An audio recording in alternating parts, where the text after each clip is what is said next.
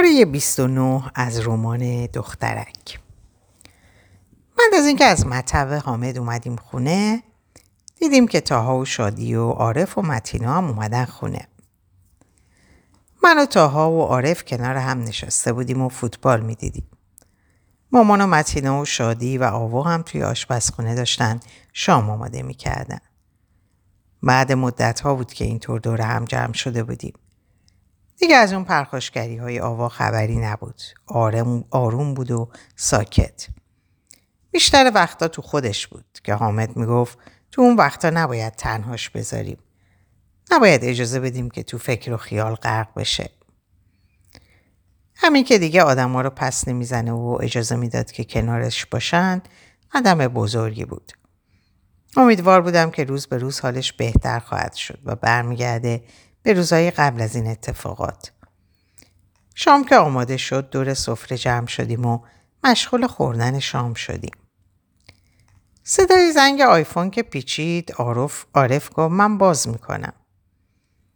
عارف گوشی رو برداشت و گفت کیه؟ بله بفرمایید. عارف گفت یه لحظه گوشی رو گذاشت و اومد سمت ما. تاها با تو کار دارن. تاها در حالی که از جاش بلند می‌شد گفت کیه؟ پلیس. تاها سر جاش ایستاد و با تعجب گفت پلیس؟ آره. تاها رفت بیرون. از جام بلند شدم و خواستم برم که آوا از دستم گرفت. نه ترس آوا الان میام. تاها گفت سلام. پلیس گفت آقای تاها رستگار بله خودم هستم. باید با ما تشریف بیارین اداره آگاهی. چرا؟ چی شده؟ بیاین اونجا توضیح میدن. بفرمایید. جناب سروان خب بگیم واسه چی دارین میبرینش؟ پلیس گفت گفتم که اونجا توضیح میدن. شادی گفت تاها نگران نباش شادی زود میام. تاها رو سوار ماشین کردن و بردن. رو به عارف گفتم باید بریم اداره آگاهی. مامان با نگرانی گفت چی شده متین؟ چرا تاها رو بردن؟ نمی‌دونم مامان جون باید بریم اونجا تا بفهمیم چی شده. چشمم افتاد به آوا که اش تو چشماش جمع شده و داشت با نگرانی نگام می‌کرد. رفتم سمتش رو از پیشونیش بوسیدم و گفتم نگران نباش زود برمیگردم باشه؟ شادی گفت منم میام. خیلی خوب بیا. همراه عارف رفتیم اداره آگاهی که تاها رو برده بودن اونجا. تاها توی بازجویی بود. هیچ کس بهمون چیزی نمی‌گفت تا بتونیم بفهمیم قضیه چی و تاها رو برای چی آوردن اینجا. یوسف گفت متین یوسف با دیدنم اومد جلو و همدیگر رو بغل کردیم. اینجا چی کار می‌کنی؟ تاها رو آوردن اینجا. واسه چی؟ نمی‌دونم کسی چیزی بهمون نمیگه. کجاست الان؟ بردنش واسه بازجویی. همینجا بمونین من میرم ببینم قضیه چیه. یوسف رفت سمت اتاق برای پرسجو. رفتم سمت شادی که پر از نگرانی و استرس بود و گریه می‌کرد. گریه نکن شادی. قول میدم زود از اینجا بریم. اگه اتفاقی واسش بیفته چی؟ هیچ چیش نمیشه تاها کاری نکرده که در اتاقی باز شد و تاها همراه با سربازی که کنارش بود در حالی که به دستش دستپن زده بودن اومد بیرون. آشفته و ناراحت و نگران بود. قبل از همه شادی رفت سمتش. چی شده تاها؟ کجا دارین میبرینش؟ چرا دستپن زدین دستش؟ چی شده تاها؟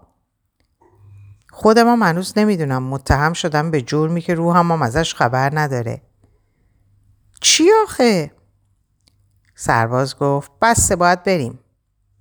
شادی گفت کجا؟ بازداشتگاه. شادی با بحت و ناراحتی گفت بازداشتگاه؟ آخه واسه چی؟ تاها در حالی که می‌رفت گفت نگران نباش. زود برمیگردم. با رفتن تاها گریه شادی هم شدیدتر شد. گرفتمش بغلم و سعی داشتم تا آرومش کنم. یوسف اومد بیرون. تونستی بفهمی چی شده یوسف؟ آره بریم یه جا بشینیم بهتون بگم. این ماشین با این مشخصات مال تاهاست؟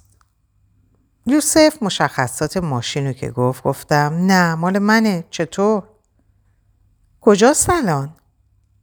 تاها فروختش. یوسف گفت قبل از فروختنش چک کرده بودین که سالمه یا نه؟ نه خیلی وقت بود که توی پارکینگ مونده بود. کسی ازش استفاده نمی‌کرد. چطور؟ چی شده یوسف؟ اینجا بودن تاها چه ربطی به ماشین من داره؟ شخصی که ماشین رو خریده تصادف کرده و الان توی کماست. خب تو بررسی هایی که انجام دادم مشخص شده که یکی از قطعات ماشین عمدن دستکاری شده و باعث این تصادف شده. خانواده مستوم هم اینو از چشم کسی که ماشین رو ازش خریدن یعنی تاها می‌بینن. خیلی مسخر است. تاها خیلی وقت اون ماشین رو فروخته. یوسف گفت اون کسی که این ماشین رو خریده برادر این خانمی بوده که الان توی کماست. مثل اینکه خواهرش تازه درست درسش رو تموم کرده و قرار بوده بیاد ایران. برادرش هم می‌خواسته با خرید این ماشین قافلگیرش کنه. یعنی الان برادرش همه چی از چشم تاها می‌بینه؟ آره برای همین ازش شکایت کرده. اگه اتفاقی هم واسه دختره بیفته کار تاها سخت میشه. عارف گفت ولی هنوز که ثابت نشده کار تاهاست. شادی گفت که مطمئن نیست. یوسف گفت هنوز هیچی مشخص نیست تاها. به خاطر شکایتی که ازش شده اینجاست و تا روشن شدن تکلیفش باید اینجا بمونه. نمیشه به قید وسیقه آزادش کرد؟ نه فعلا. آخه چطور همچه چیزی ممکنه؟ تنها ایراد اون ماشین پنچری لاستیک و نداشتن بنزین بود. همه چی مشخص میشه. فعلا بهتر دعا کنیم که اتفاقی واسه اون دختره نیفته و هرچی زودتر به هوش بیاد. رفته بودیم بیمارستان برای دیدن دختره. هیچ تغییری توی وضعیتش به وجود نیامده بود و هنوز توی کما بود. برادر دختره جز همین خواهر کسی دیگه رو نداشت و به گفته خودش امانت پدر و مادرش بود. با این برادری که من دیدم امکان نداشت تاها به همین سادگی ها خلاص بشه. ولی اون که گناهی نداشت و از همه جا بیخبر بود. هر چقدر هم همینا رو به برادر دختر توضیح می‌دادیم تو گوشش نمی‌رفت. و می‌گفت من اون ماشین رو از اون پسره خریدم و اون باعث اومدن این بلا سر خواهرم شده. تاها توی بازداشتگاه بود و باید منتظر روشن شدن وضعیت دختره میموندیم. همه دست به دعا بودیم تا هرچی زودتر به هوش بیاد. همه چی ریخته بود به هم. هیچکی این روزا حال خوشی نداشت. بین این اتفاقا هم سعی می‌کردم مشاور رفتنهای آوا رو فراموش نکنم و مرتب ببرمش پیش حامد. حالا که داشت خوب می‌شد نمی‌تونستم یهو ولش کنم به حال خودش. ممکن بود دوباره برگرده به اون حالت اول. حالش چطوره؟ نازلی گفت تغییری نکرده. هممون منتظر یه معجزه ایم. برادر دختره که تازه از اتاق خواهرش اومده بود بیرون با دیدنم عصبی شد و گفت به خدا به روح پدر و مادرم قسم بلایی سرش بیاد نمی‌ذارم داداشت به همین سادگی یا در بره. لازم باشه میبرمش پای چوبه دار. فقط دعا کن به هوش بیاد. نازله گفت متین بهتره بری از اینجا. خیلی خوب خبری شد بهم زنگ بزن. حتما. سلام یوسف خوبی؟ سلام ممنون. تو چطوری؟ هستیم ما هم. خبری نشد؟ نتونستی مدرکی پیدا کنی؟ نه هنوز. تاها قبل از فروش ماشین برده تعمیرگاه ولی کسی متوجه نبوده اون قطعه. متوجه اون قطعه نشده. با صاحب تعمیرکاری که ماشین رو برده بودن اونجا حرف زدم. گفت اصلا کسی فکرش رو هم نمی‌کرد که اون قطع دستکاری شده باشه. پس باز خوردیم به بنبست. تا جایی که پرسجو کردم اون خواهر و برادر دشمنی نداشتن که بخواد این کارو باهاشون ب... دشمنی نداشتن که بخواد این کارو باهاشون بکنه. پس این ماشین وقتی دست شما بوده سالم نبوده.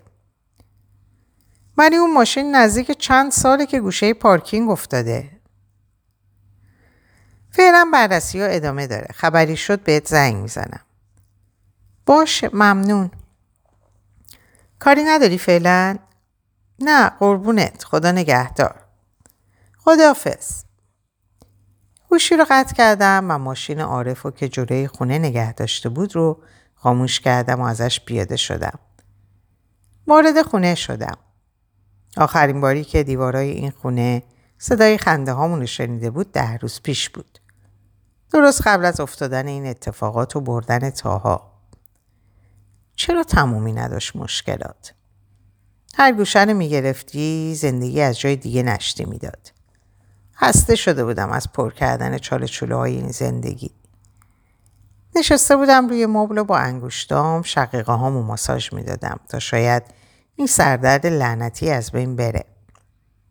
مامان داشت توی اتاقش نماز می‌خوند و شادیم از گریه زیادی روی تخت من خوابش برده بود. نمی‌دونستم قصه کدومو بخورم. نمی‌دونستم بار کدومشونو به دوش بکشم. سرمو بردم عقب و تکیه دادم به پشت مبل و چشامو بستم. این روزا حال دل هیشکی خوب نبود. آسمون دل هم همون ابری بود.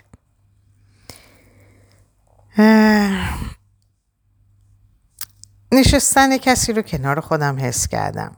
چشامو باز کردم و سرم آوردم بالا. آوا بود که کنارم نشسته بود. چیزی شده؟ آوا سرش رو به دو طرف تکون داد. نزدیکتر شد و سرش رو گذاشت روی سینم و دستاشو دور کمرم حلقه کرد و گفت کاش می‌تونستم کاری کنم تا همه غم توی چشمات از بین بره. محکمتر بغلش کردم و گفتم اگه تو خوب شی و دوباره مثل قبل بشی حال منم خوب میشه آوا. دارم به خاطر تو تلاش می‌کنم. ممنونم خانومی. آوا توی بغلم بود و می‌خواستم اون آرامشی که دنبالش بودم رو از بودن در کنارش بودن توی آغوشش و دیدن حال خوبش بگیرم. مگه آدم از کل این دنیا چی می‌خواد جز اینکه کسی که دوستش داره کنارش باشه و اینجوری بغلش کنه. بزرگترین درد دنیا رو هم که داشته باشی حالت خوب میشه و با انرژی و اراده بیشتری میری که بجنگی. صدای شکستن شیشه باعث ترس آوا شد. با دستام سرشو پوشونده بودم تا آسیب نبینه. از ترس جیغی کشید و خودشو بیشتر جمع کرد. مامان و شادی با ترس از اتاقشون اومدن بیرون. مامان گفت چی شده؟ جلو نیاین پاتون زخمی میشه. مامان و شادی ایستادن. از جام بلند شدم. آوا با ترس دستم و چسبیده بود و تو خودش میلرزید. مامان مواظب آوا باش. مامان آوا و شادی رو گرفت پیش خودش و با فاصله ایستاده بودن. سنگ پرتی که بعدی که پرتاب شد دوباره صدای جیغشون بالا رفت. مامان گفت متین مواظب باش. آوا با گریه گفت تو رو خدا نرو متین. در رو باز کردم. صدای مردی که پشت در خونه جمع شده مردمی که پشت در خونه جمع شده بودن و میکوبیدن به در شنیده می‌شد. با عصبانیت رفتم سمت در حیات. محکم بازش کردم و گفتم چه خبرتونه؟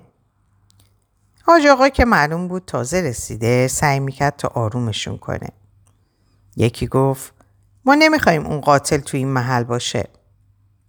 با عصبانیت رو بهش گفتم حرف دهنتو بفهم آشغال عوضی. خواست حمله کنه که حاجی جلوشو گرفت. یکی دیگه گفت حاجی ما اومدیم باید حرف بزنیم. نتیجهش چی شد؟ ها؟ چرا حاجی رو قاطی می‌کنی؟ حرفی داری به خودم بزن. باشه به خودت میگم. هرچی زودتر این دیوونه قاتل رو از اینجا بفرست. نمی‌خوام زن و بچم هر شب با ترس بخوابن. باز گفت دیوونه قاتل. باز گفت. حاجی گفت متین جان پسرم آروم باش. نگاه کن چی میگه حاجی؟ ندونسته دارن قضاوت می‌کنن. خانومی گفت چی ندونسته؟ دروغه که دختری که شوهرش رو کشته رو آوردی خونت و از کنارش جم نمی‌خوری؟ ببین خانوم احترامت واجبه ولی در مورد نامزد من درست صحبت کن. همون خانوم با تعجب گفت نامزدت؟ اون خانوم نامزدته؟ آره نامزدمه. نمی‌دونستم که واسه آوردن زنم به این خونه باید ازتون اجازه بگیرم. همتون یه چوب برداشتین دستتون رو نشستین جای خدا دارین قضاوت می‌کنین. در حالی که نمی‌دونین قضیه چیه نمی‌دونین چه اتفاقی افتاده. آقایی گفت ما این چیزا حالیمون نمیشه. اون زن باید اینجا بره. اون هیچ جا نمیره. اینجا خونشه. همینجا هم میمونه. ناراحتی خودت برو. در محکم بستم و برگشتم برم تو خونه که دیدم آوا و مامان و شادی روی ایوون ایستادن و دارن نگام می‌کنن. قطر اشکی از چشمای آواریخ با و رفت داخل خونه و شادی هم به دنبالش. نشستم روی پله ها و از عصبانیت با همو تکون می‌دادم. مردمم بعد گفتن چند تا چرت و پرت دیگه از اونجا دور شدن. حاجی بالاخره تونسته بود که رازیشون کنه که برن. مامان نشست کنارم. خستم مامان. خیلی خستم. هیچی درست نمیشه. هر دفعه میگم این بار تموم شد. این دفعه دیگه درست میشه. ولی نمیشه. هیچی درست نمیشه. چرا مامان؟ تاوان چی رو داریم پس میدیم؟ مامان سرم رو گرفت و گذاشت روی پاش. دلم می‌خواست مثل پسر بچه روی پای مادرم گریه کنم. خسته شده بودم از این همه قوی بودن. شونه هام احساس سنگینی می‌کرد. پاهام دیگه توان دویدن و نرسیدن و نداشت. باز رسیده بودم به بنبست. صبح روز بعد همراه مامان سر میز صبونه نشسته بودیم که شادی و پشت سرش آوا همراه با ساکی که توی دستش بود وارد آشپزخونه شدن. آوا ساکو گذاشت کنار در ورودی آشپزخونه و نشست پشت میز. اون ساک چیه آوا؟ مسایلم.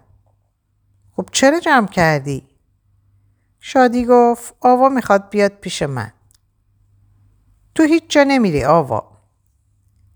اینجوری بهتر متین. همین که گفتم. با عصبانیت از جام بلند شدم و رفتم توی اتاقم. این روزا زود از کوره در می‌رفتم و نمی‌تونستم روی اعصاب خودم مسلط باشم.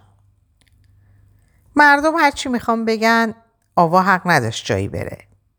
آوا حق نداشت پاشو از این خونه بذاره بیرون. در اتاق زده شد و آوا بعد از باز کردن باز کردن در وارد اتاق شد. کنارم روی تخت نشست.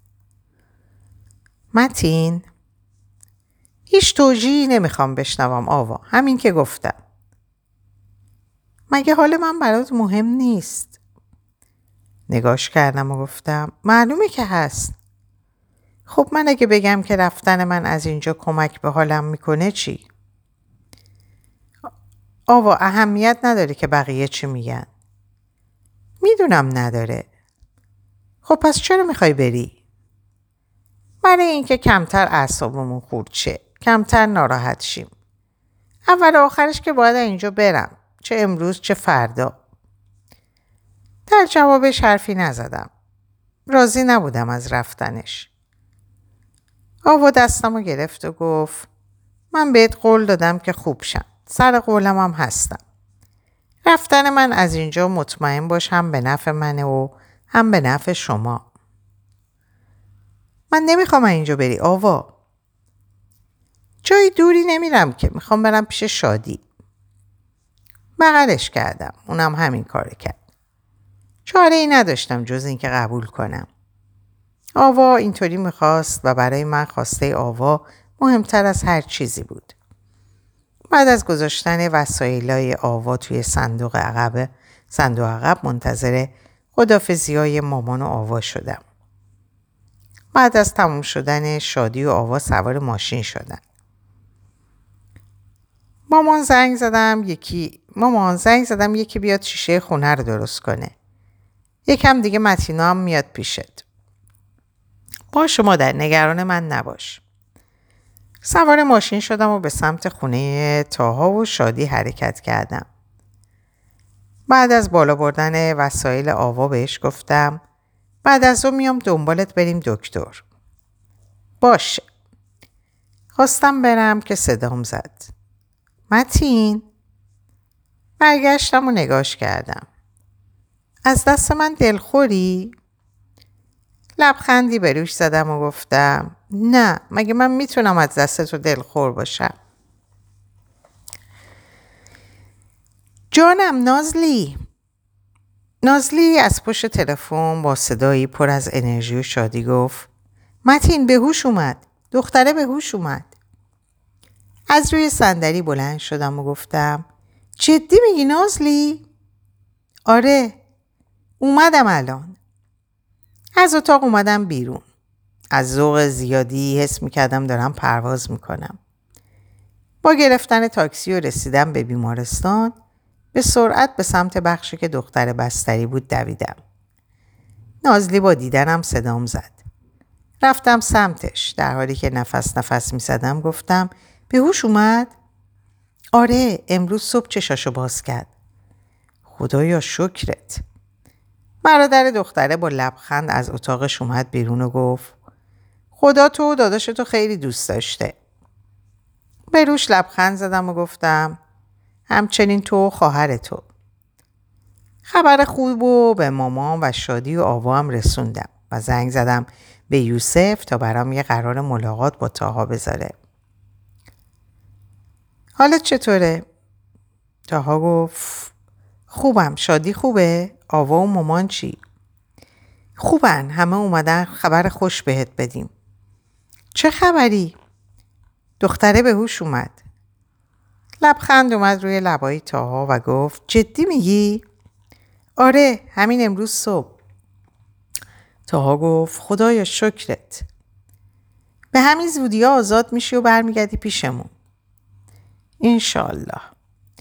من برم با یوسف صحبت کنم ببینم حالا که دختره به هوش اومده چیکار باید کرد که هرچی زودتر آزاد شی. باشه.